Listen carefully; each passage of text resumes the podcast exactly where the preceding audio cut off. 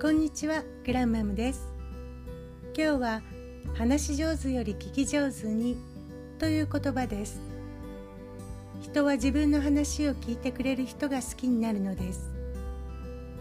一人がずっと話をしていてもう一人がそれをうなずきながらじっと聞いている。そんなカップルもよくいます。こんな時二人の間に何が起きるのでしょう。一生懸命話している方が聞いてくれている方をより好きになるのです。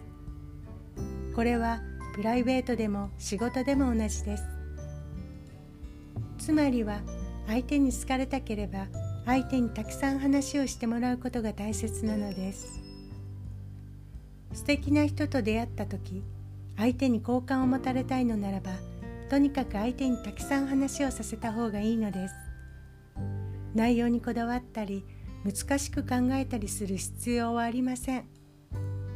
そうなの？じゃあこれはどう思う？へえなぜそう思うの？と相手の話に対して質問を投げかけてみましょう。相手はあなたが自分に対して関心を寄せてくれていることを感じて喜んでくれるはずです。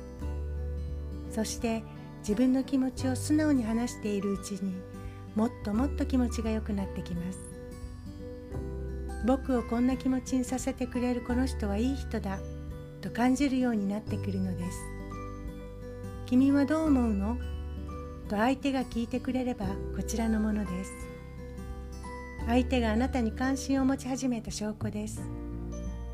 そうなってから初めて自分のことを話し始めてみましょう。自分を強くアピールするよりも相手から簡単に好かれる方法があるのですでは今日も良い一日をお過ごしくださいグランマムでした。